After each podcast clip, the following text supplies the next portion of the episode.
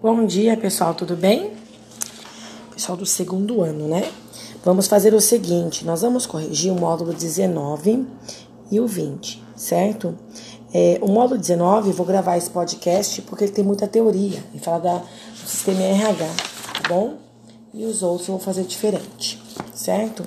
Então é assim, ó, o primeiro exercício foi aquele que nós corrigimos já na aula com a Aira, lembra? Que a Aira falou ainda que ver, nossa, Aira, você fez. Ela falou que deu 0,84.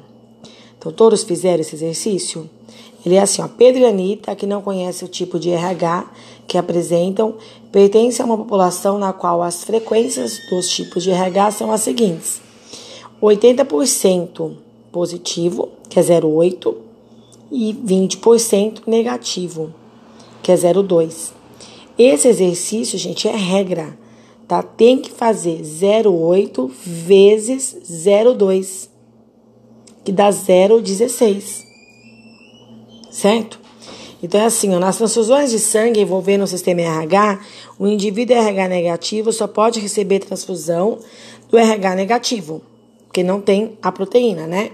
Já o RH positivo pode receber sangue do positivo, que tem a proteína, e do negativo, que não tem a proteína. Pedro não poderá doar sangue para Anitta se ele for RH positivo e ela for RH negativo. Então faz 0,8 vezes 0,2, dá 0,16.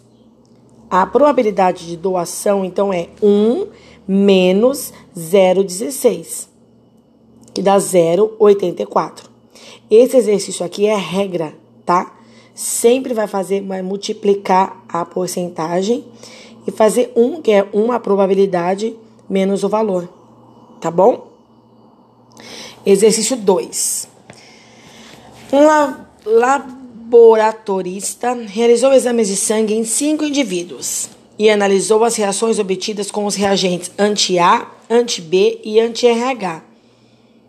É aqueles que eu quero comprar.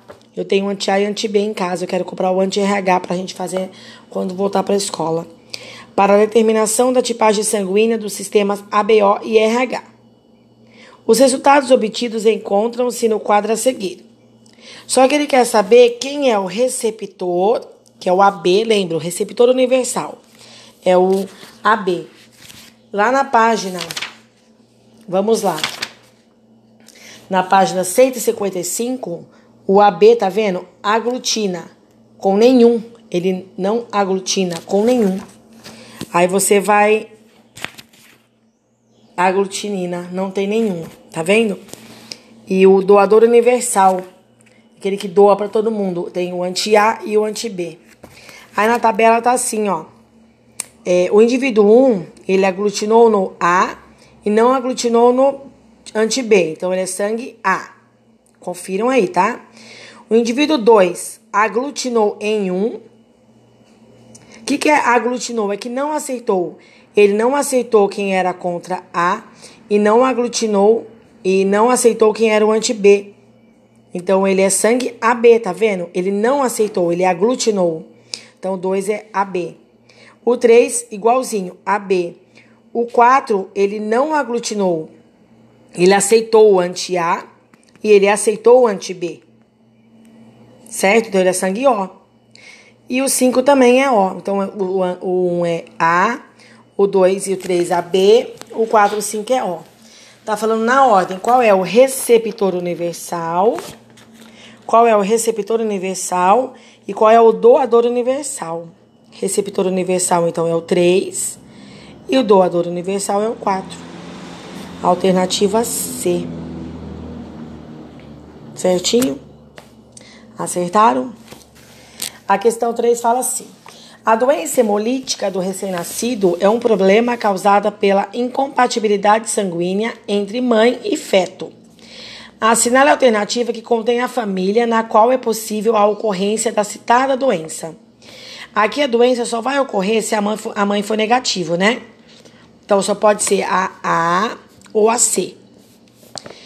O pai, os dois é positivo, só que a criança tem que nascer positivo, o contrário da mãe. Se a criança for igual à mãe, não tem risco. Então, aqui a alternativa A também A também não, né? A de amor. Certo? Questão 4. Uma mulher com 42 anos apresenta o tipo sanguíneo A negativo. Ixi, tem risco então, né? E seu marido AB positivo. Tem risco. Se o marido fosse negativo igual a ela, não teria nenhum risco. O casal tem um garoto com tipo sanguíneo B positivo. Nossa, olha lá, gente. A mulher está preocupada porque não recebeu nenhuma orientação na época da primeira gestação. Então ela começou a produzir anticorpos, né? E também não foi realizado nenhum procedimento pós-parto, pois teve seu parto natural. Olha que risco, gente. Só que no primeiro filho, o risco é menor, lembra?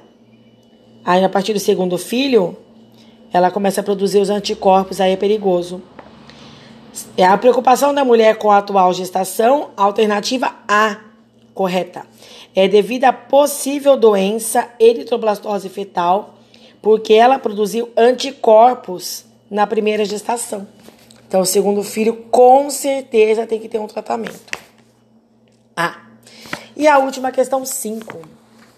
É a do Dom Casmurro, né? Já tinha comentado na sala a resposta. Com relação à identificação do pai biológico de Ezequiel, a partir dos dados de tipagem sanguínea, é correto afirmar que tipagem sanguínea, gente, é, a alternativa correta é a B de bola. Permaneceria a dúvida, pois os tipos sanguíneos dos envolvidos não permitem excluir a possibilidade de Bentinho ser o pai de Ezequiel, assim como não permitem excluir a possibilidade de Escobar ser também. Então, alternativa B de bola. Certinho? Esse foi o módulo 19. Acompanhem aí, deixa corrigido certinho e qualquer dúvida pode me mandar pelo WhatsApp, tá bom? Beijos.